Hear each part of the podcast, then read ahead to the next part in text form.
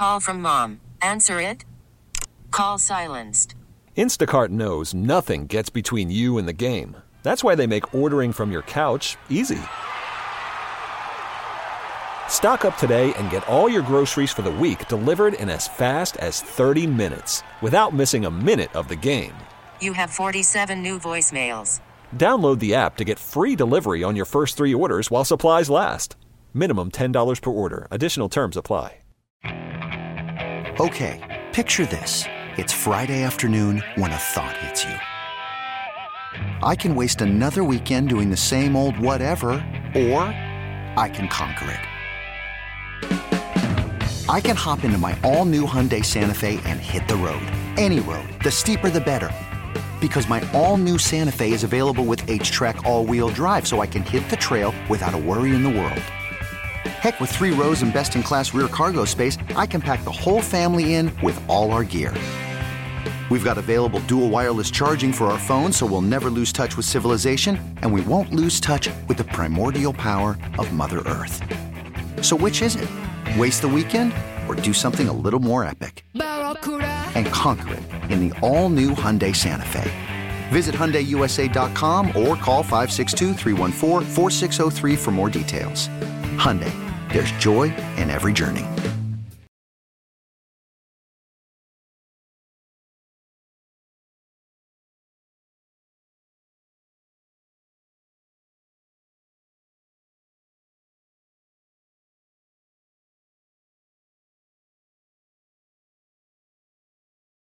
It can. It's Ken Carman, CBS Sports Radio, 855-212-4CBS, 855-212-4227.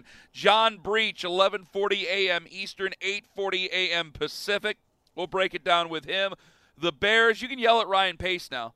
I had a lot of people I was listening to over the last, 6 months. I'm not going to name names here, but there was a lot. It was just easy pickings. Okay, I want to spend a segment outraged. Let's yell at Ryan Pace.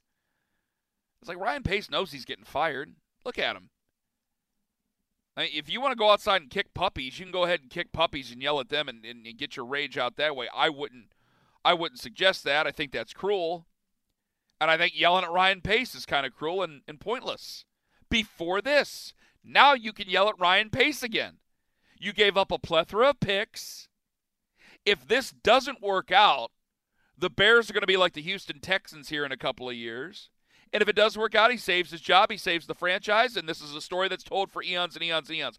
But if it doesn't work out, then you can yell at Ryan Pace again because he's put the Bears, if this doesn't work out, he then put the Bears in a terrible position for their future where they can't even replace the quarterback if the quarterback fails.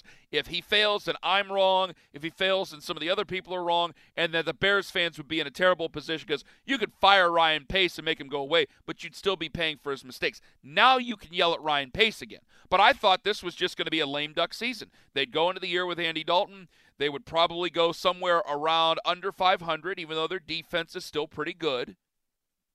They would go somewhere under 500. They would get rid of Ryan Pace. They'd get rid of Matt Nagy. And then maybe you could draft a quarterback next year, even though the class isn't that good. I give Ryan Pace credit. He threw a Hail Mary. He got a chance to go draft a second quarterback. You usually don't get that chance. We'll see if it works out. And I happen to love Justin Fields. So I hope it works out. I'm rooting for the Bears, and I'm rooting for Ryan Pace. And real quick on this, because I know I got to get to Pierno. I know I got to get to the top 5 subject. People are looking at Justin Fields. We need to look at Matt Nagy. Matt Nagy went 12-4. He got all the credit in the world that first year with Mitch Trubisky. It's time to hold him accountable then. Well, Justin Fields, maybe he's not able to process defenses the proper way. Well, there's such a thing as coaching. Well, Justin Fields, maybe he's not able to process his own offense correctly. Well, there's such a thing as coaching. Well, Justin Fields, his arm is in a little bit of a weird motion, and I think that's kind of nitpicking, but again, there's such a thing as coaching. You can just go be a puppet for Andy Reid and be known as a puppet for Andy Reid. Fine. But you've been 12-4 before. You've been a playoff team before, twice, even though this one really didn't count the people. But either way, you've been a playoff team. Go out and get back there. You have a guy who's a Zeus physically. I made every argument in the world for him to go to the San Francisco 49ers, and I will make every argument in the world why he makes sense for any team that drafts him. and why he could work out with the Chicago Bears. I don't need to hear any of this Eeyore stuff about Justin Fields. No. You got a guy who is supposed to be a good football coach, who is one of the young guns in the NFL. Go coach him. Ryan Pace had a stay of execution. So did Matt Nagy. Go get it done. Hello, Pierno. How you doing, buddy? What is up, Ken? It's wonderful to hear from you. It's wonderful to work with you, even though you said terrible things about my city, and I got very defensive over that. But either way, we're going to all move on as friends still. Pierno, it's still an honor and a pleasure. What are you thinking about for the top five subject? Well, in honor of the draft, I can't believe I'm doing a sports topic in back-to-back weeks. It's a little strange for me. What is this? We'll do it one more week. I know I'm doing something completely different next week, but in honor of the draft, we're going to do a little bit something different. We're going to do the top five draft picks in your team's history. Okay, so you're a Browns fan, so you're going to take care of the Browns, the top five draft picks in Browns history. I'm a New York Jets fan, so I'm going to give you the top five draft picks in New York Jets history. If you're going to play along with us at home, what's your favorite NFL team? Give us your top five for that particular team. Browns had to draft him? Yes. I mean, Otto Graham's pretty great, but he got drafted by the Lions. Just saying. Have to be drafted by your favorite football team. Man, Jets fan. Okay, I'm going to write down a guess. I'm writing it down right now. You should be able to, get a couple of them, I would think.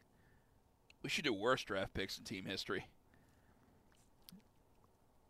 I like to be positive. Let's not tear people down. We don't need to tear them down. They tore themselves down. I didn't make Johnny Manziel drink and do drugs. Did you? I didn't do that. Which there's always an argument in Cleveland, Pierno. There's an argument whether it's him or Justin Gilbert. And I was always in Justin Gilbert's camp of him being the worst draft pick ever. Just because I was like, I wanted to be football guy and go, well, really, everybody knows about Johnny Manziel, but they really don't know about Justin Gilbert and refusing to return punts and da-da-da-da-da-da. But as time goes by, it's Johnny Manziel. Justin Gilbert's not even on Twitter anymore. He's off? I don't even know if he barely was at all, but I know he's not on anymore. And I don't know. He's fallen off the face of the earth. I hope he can get his life together. I don't know. He seemed like a really nice kid when he first came in, and then, man, things went south in a hurry. But Johnny Manziel just trolls everybody, and the more it becomes, I can't get him. I wanted him so badly to get picked up by another team just so there'd be stock photos of him in another uniform. And it certainly didn't happen then. It's not going to happen now. And I wanted it to happen so badly. And it's just that cloak of failure. So it's got to be Johnny Manziel because it continues to be an embarrassment. Hey, real quick, what's the biggest loss in Jets history? What's the biggest draft bust in Jets history? Right off the top of your head, Pierno. The biggest draft bust in... Worst draft pick in Jets history. Go ahead. Let's hear it. I'm trying to think. Mm-hmm. The Jets have a very bad history. They do. That's why I had to ask. I mean, Vernon Golston is a bad one. I felt they basically had to take Vernon Golston, didn't they? How that draft worked out.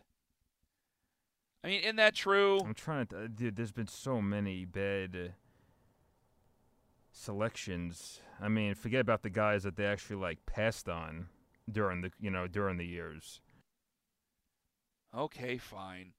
Now for the Browns, do I go all time? Boy, this is just very sad. For the Browns, do I have to go all time history or do I go 99 to now? Well, whatever makes you more comfortable. Let's do all time history. Whatever you're capable of doing, let's just put it that way. You saying I'm not capable of knowing the history? Well, was it sure? I thought you would be able to. That's why I said in team history. So I thought you would be able capable of doing that. I am basically the Ken Burns of the Cleveland Browns. You understand this, don't you? This I'm not aware of. Oh, I know a lot about the Browns, man. I know too much about the Browns.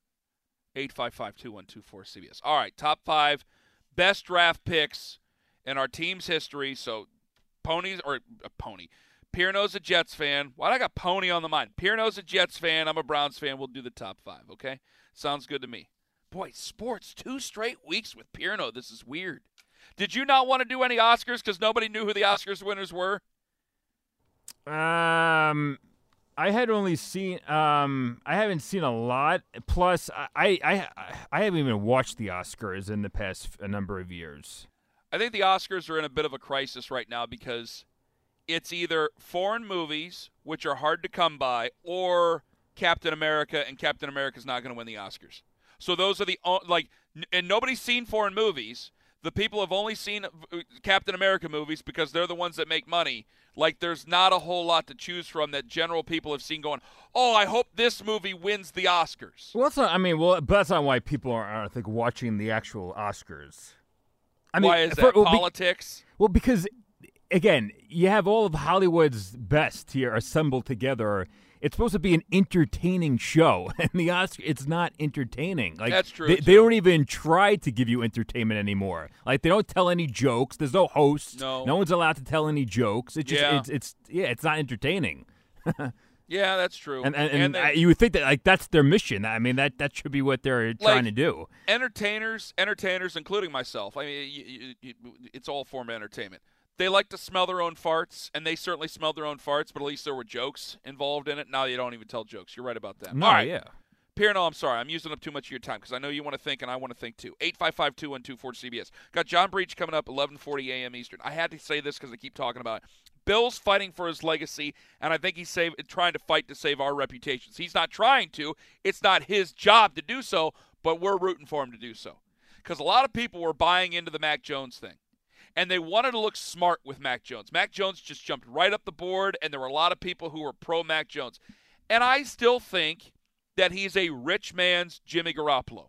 Bill Belichick's a rich man. He had a high draft pick there at 15. He decided to take Mac Jones there at 15. And you could tell, while there's so many, and I know it's kind of like a cliche and kind of a joke about the Patriots anymore, about how stoic Bill Belichick is. You know, Bob Kraft's willing to smile. Robert Kraft's willing to shake hands and smile and have a good time. It's always been kind of the yin and the yang. Bill Belichick has been strong-jowled, serious, not really a hunky-dory, fun-loving person with the exception of a couple of things here and there, but he's not going to go out there. He's not going to host the Oscars. He's not going to tell jokes. You got John Robinson and Mike Vrabel when they take draft picks. They're kind of having some fun with them. And, hey, you have fun now because when you come up here, I'm going to beat your ass. That's a quote from Mike Vrabel yesterday, the kid from Georgia. It doesn't work that way with Bill. But when they called Mac Jones, you saw the video of that. And if you didn't, it's all over Twitter. Like, he's serious.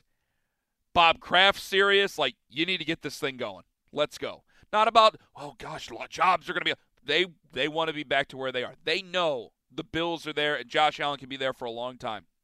They know that it's only a matter of time before lightning strikes with the Dolphins. You got to be hoping for Tua Tagovailoa.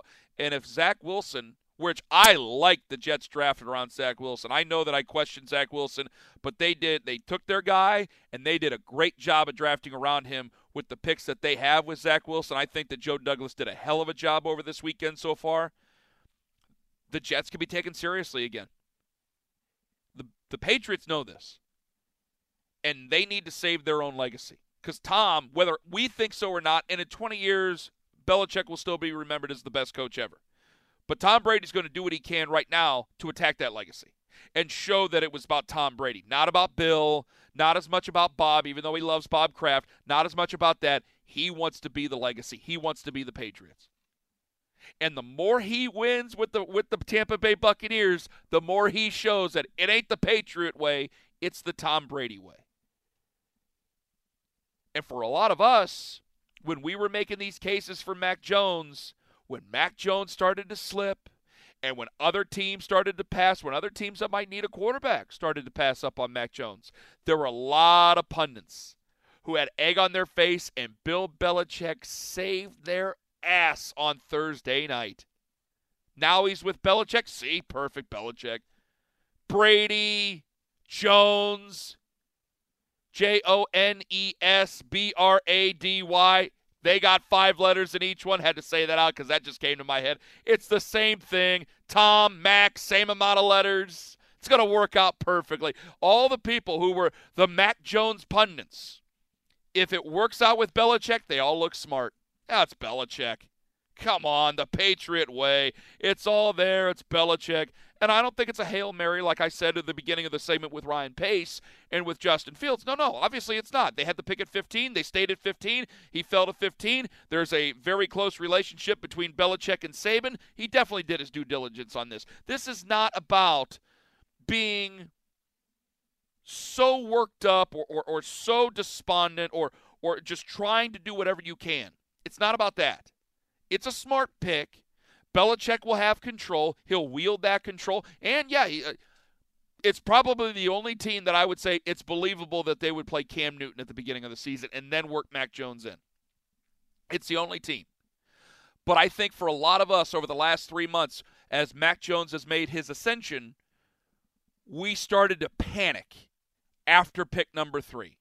Because there were a lot of people hedging bets going, Mac Jones is the pick. But, Trey Lance makes sense because pundits didn't want to believe it. They wanted to look smart.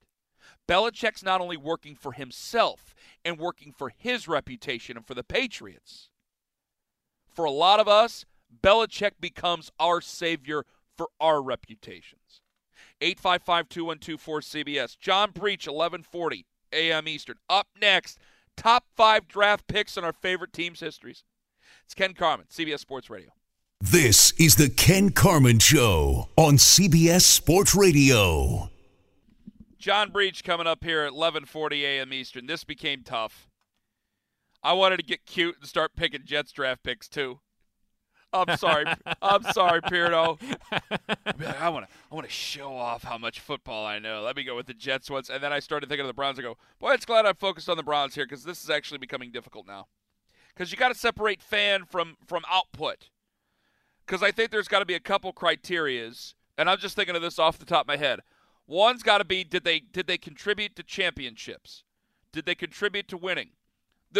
How good a player they were, that matters, obviously. I think longevity matters in some case. This is difficult. All right, you ready for this? Let's have it. I always go first I always call it ascending order because it goes 5-1. You can't beat number 1, but people say this is descending, so whatever. Here we go. Number 5. Damn. All right, honorable mention, Brian Sipe, Gene Hickerson. Brian Sipe, 13th round, 72? Brian Sipe was great, MVP.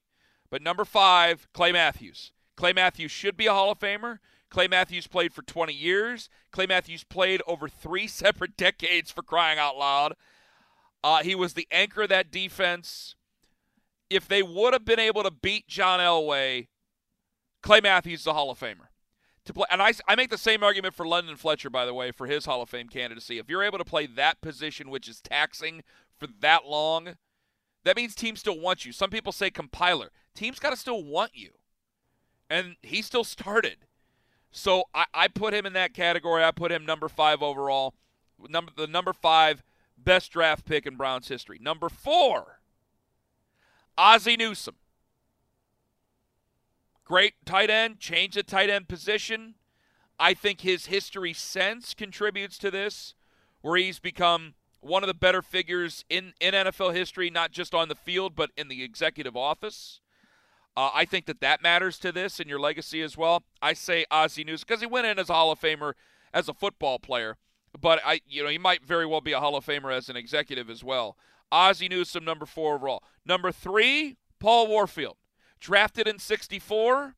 All right, was a part of the perfect Miami Dolphins team in '72-'73. Traded back, a fantastic wide receiver from the state of Ohio. Obviously, an all-time legend. I put Paul Warfield number 3 overall. Number 2, some people are going to roll their eyes at me because he just retired, Joe Thomas. And the reason why, there's a reasoning behind this. The reason is that as bad as the Browns were for the course of 20 years, they could look to Joe Thomas.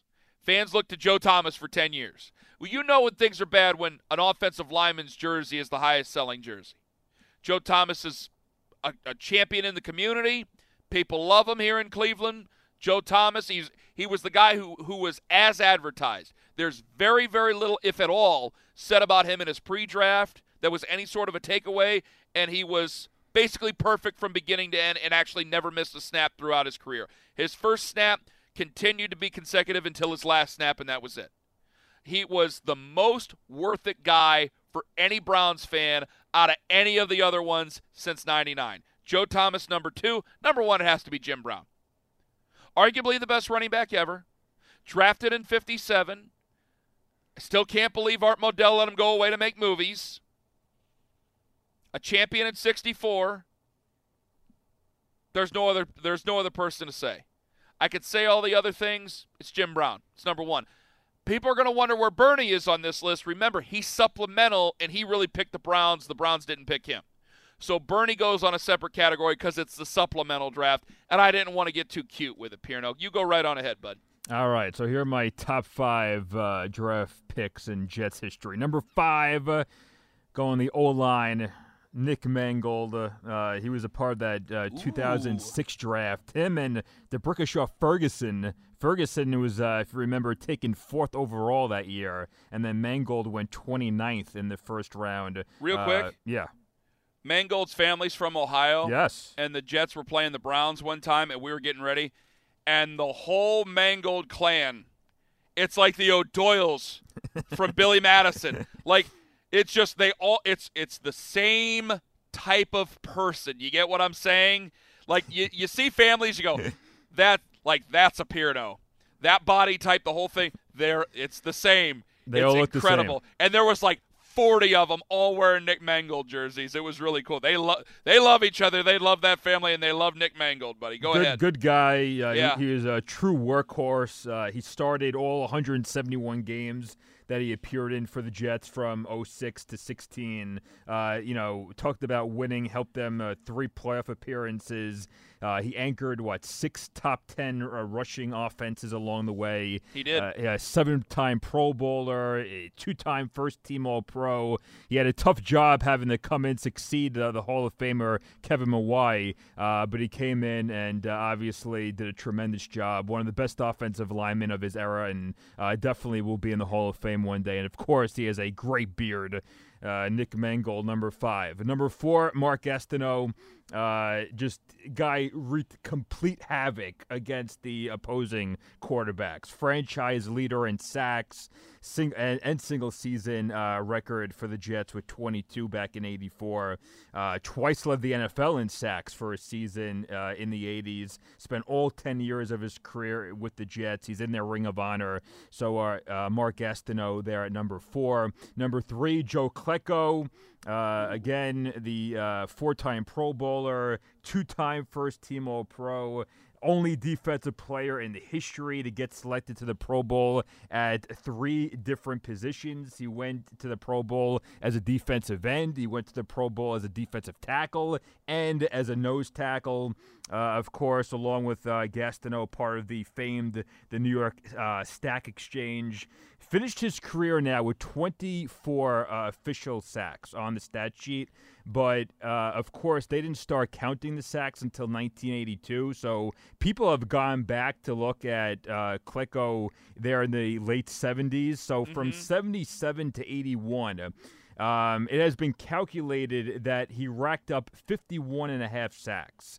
So on top of his previous stats, unofficially, he has 75 and a half for his career. So he's in the Ring of Honor. The number 73 is retired by the Jets. So Joe Klecko was a sixth-round draft pick at number three. Number two, going with Darrelle Revis, 14th overall pick for the Jets. At his peak, one of the most dominant cornerbacks in NFL history. At his peak, I don't think there was anyone as dominant as Revis was at his position. Revis was the best corner in the league, and it wasn't even close. So however good someone was at their position, I don't think it was even – Revis was so far above and beyond anybody at that cornerback position. He just completely shut down the opposition's top receiving option. He would – eliminate half the field from the opponents. Obviously wound up getting the nickname Revis Island, was a locker room leader, helped lead them to a couple consecutive AFC championship game appearances. And then, of course, he spent first 6 years was with the Jets, then left, came back, played a couple more with them towards the end. So altogether, 8 years with the Jets, and will obviously be in Canton, Ohio one day. So Darrelle Revis at number two, and number one has to be Joe Namath. Pro Football Hall of Famer, first player to throw for 4,000 yards in a season. Guaranteed the Jets would beat the Colts in the Super Bowl and help deliver one of the greatest upsets in football history for the franchise's only championship. And, you know, Broadway Joe, still a New York icon.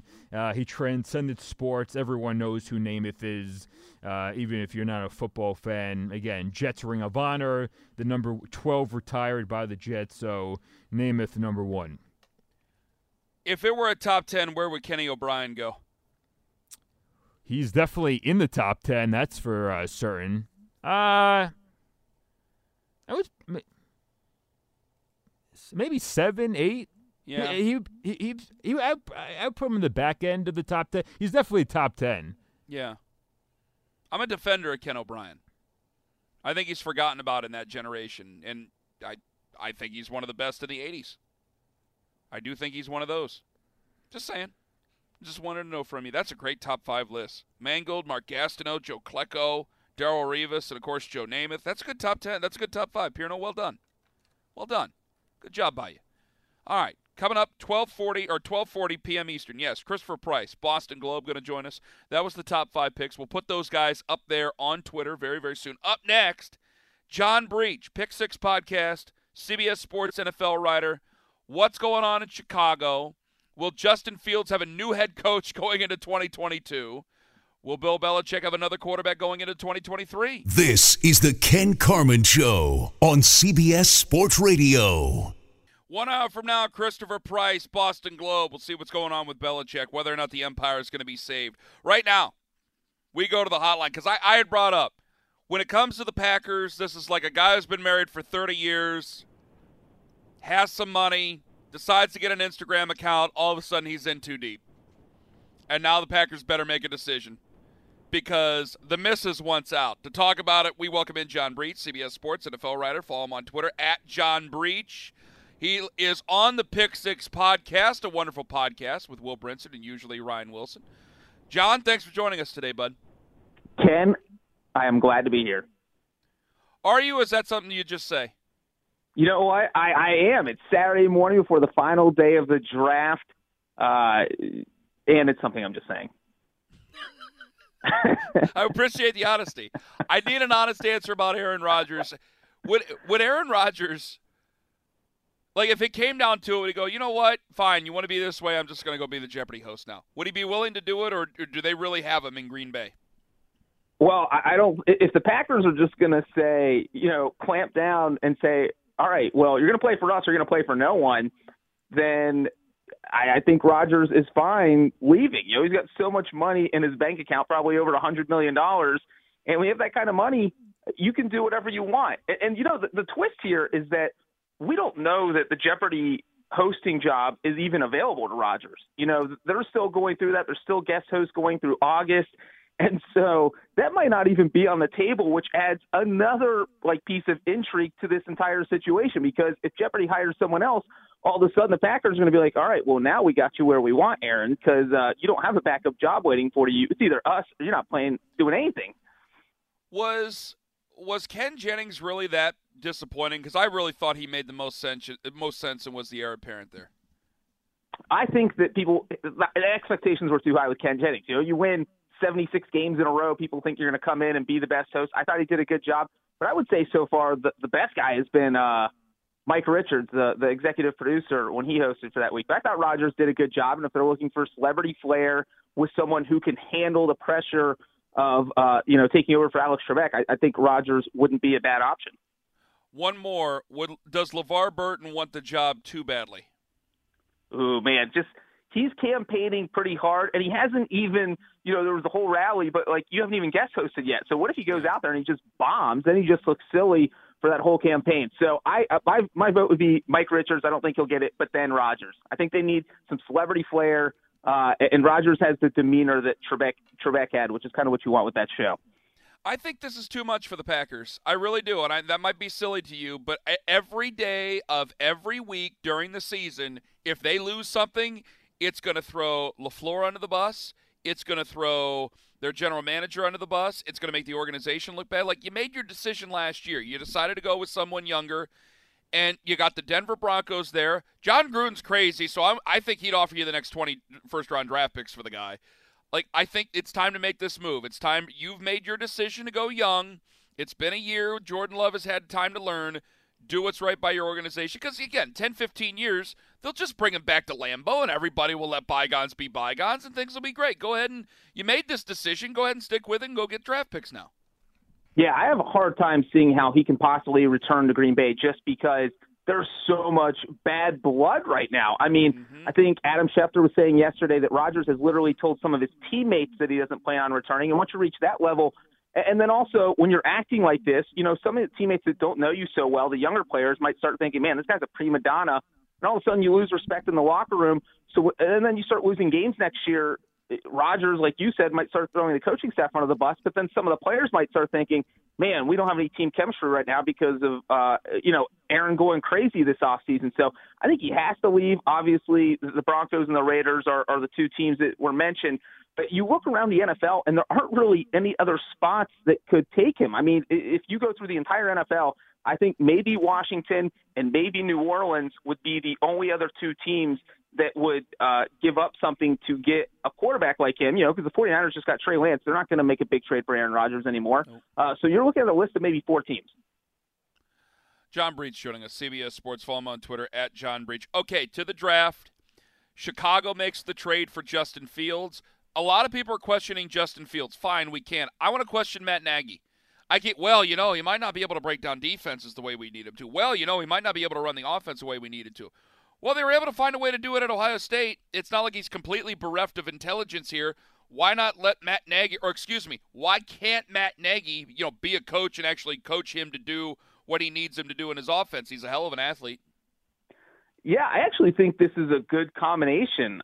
You know, Matt Nagy and Ryan Pace. Ryan Pace gets dunked on all the time because he traded up for Mitchell Trubisky. That was kind of the start of his downfall. But I thought the Bears had a good draft this year. And as far as Matt Nagy goes, look, the guy got stuck with Mitchell Trubisky. He didn't ask for him. And despite that, he's never had a losing record in three seasons with the Bears. So I actually think the Nagy-Fields combination can be pretty good. It's just a matter of how much Justin Fields is going to be able to pick up in year one. Is he going to be able to go into training camp and beat out Andy Dalton, or is this going to be a situation where he needs to get adjusted to the NFL and maybe takes over the job like midway through the season? So I think that's the big question. If Justin Fields goes into training camp, wins the job right away, I think Nagy and Fields can be a pretty dynamic combination. I mean, I know you like Andy Dalton, but John, I got to ask you the same question anybody else would. They say they plan on having Andy Dalton start. Yeah, I plan on losing weight next week. I mean, we got to be honest with each other here. Justin Fields, okay, fine. If you want to start Andy Dalton, what are you going to do after week one?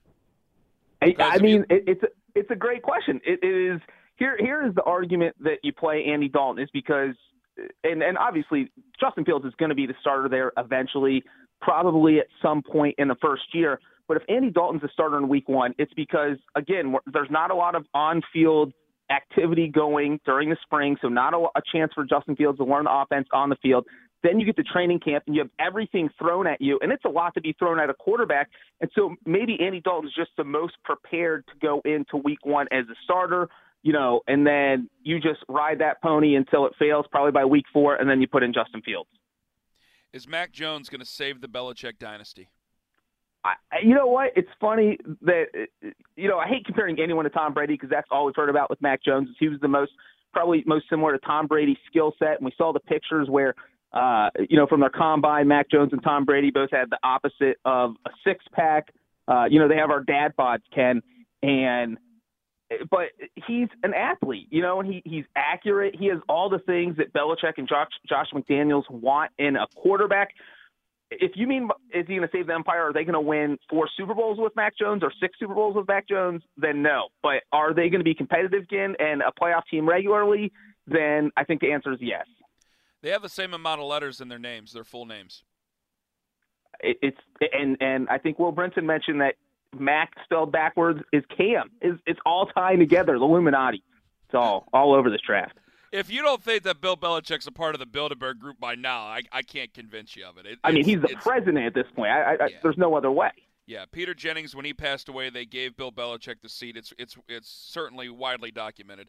John Breech joining us on the show. See, I don't want to – I started to feel bad for Mac Jones after the Trey Lance pick because I'm like, he got used as a patsy, and then he went to 15, and then I got annoyed because I started to hear the pundits who loved Mac Jones go, see, Belichick, come on. And I'm going – I'm just hearing a bunch of pundits hoping Belichick saves their ass because they bought in, and now they're just hoping for Belichick instead of actually being confident in Mac Jones.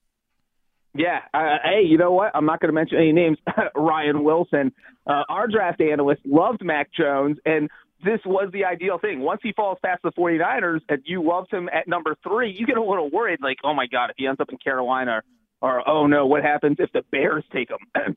Like, Mac Jones would not have worked out in Chicago, but then he falls with the Patriots. All of a sudden, you're back on your high horse, and you're like, all right, I think he could do pretty well in New England. So, and it's unbelievable that the rest of the NFL let Mac Jones fall to the Patriots. They didn't even have to trade up to get him. They just fell in their lap, and this is the kind of thing that happens in New England all the time.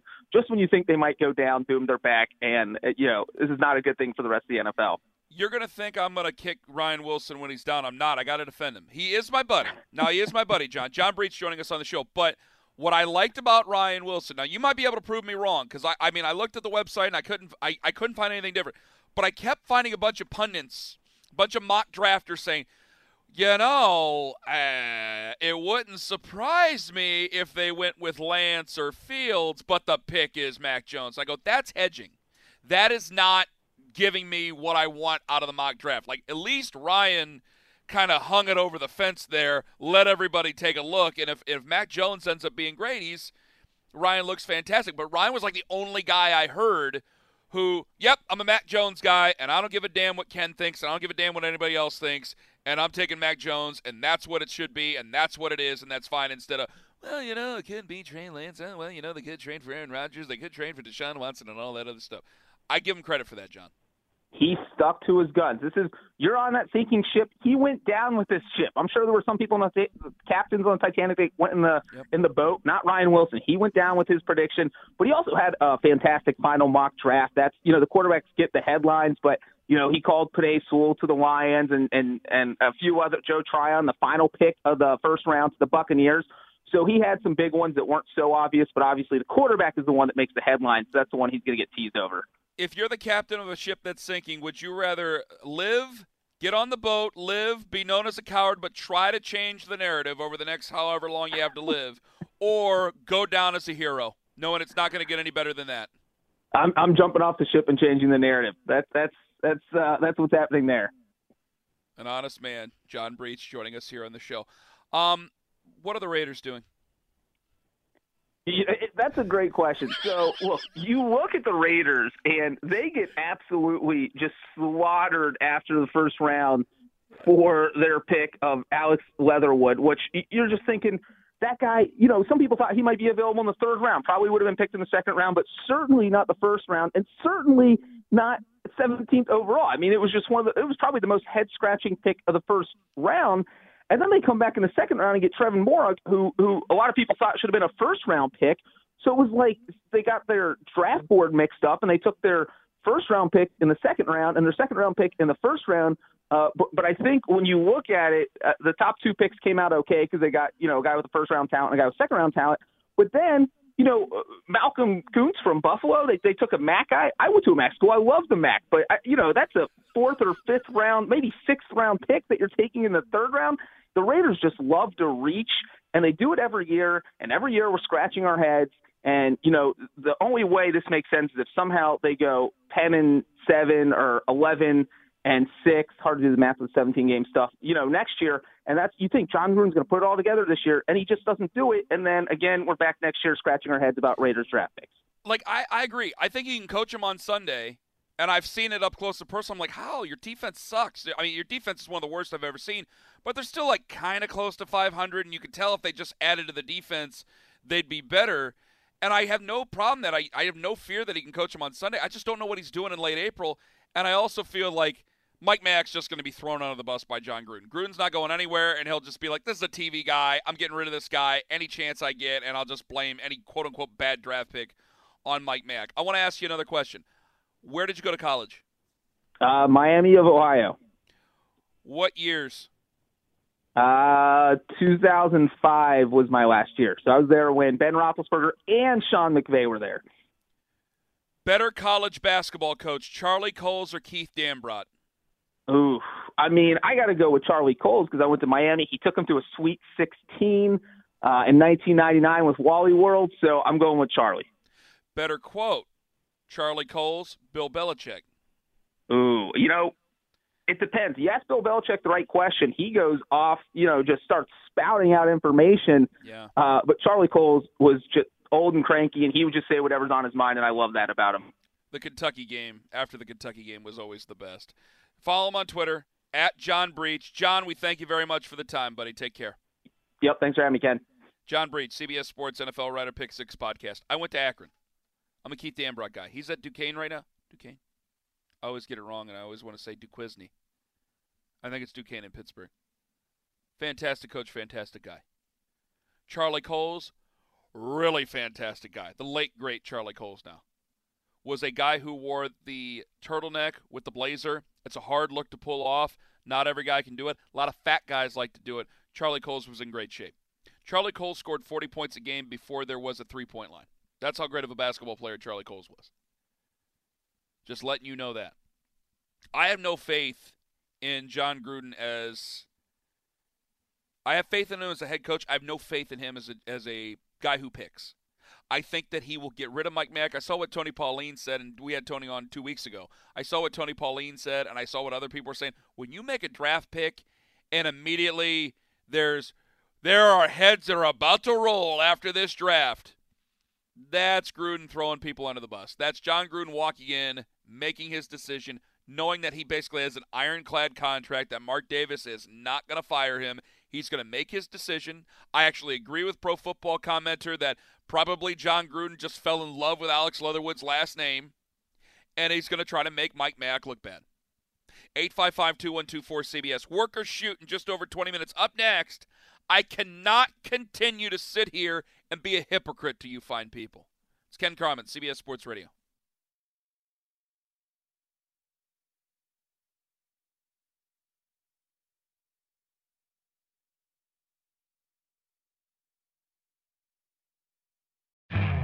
You could spend the weekend doing the same old whatever, or you could conquer the weekend in the all-new Hyundai Santa Fe. Visit HyundaiUSA.com for more details. Hyundai, there's joy in every journey. This episode is brought to you by Progressive Insurance. Whether you love true crime or comedy, celebrity interviews or news, you call the shots on what's in your podcast queue. And guess what?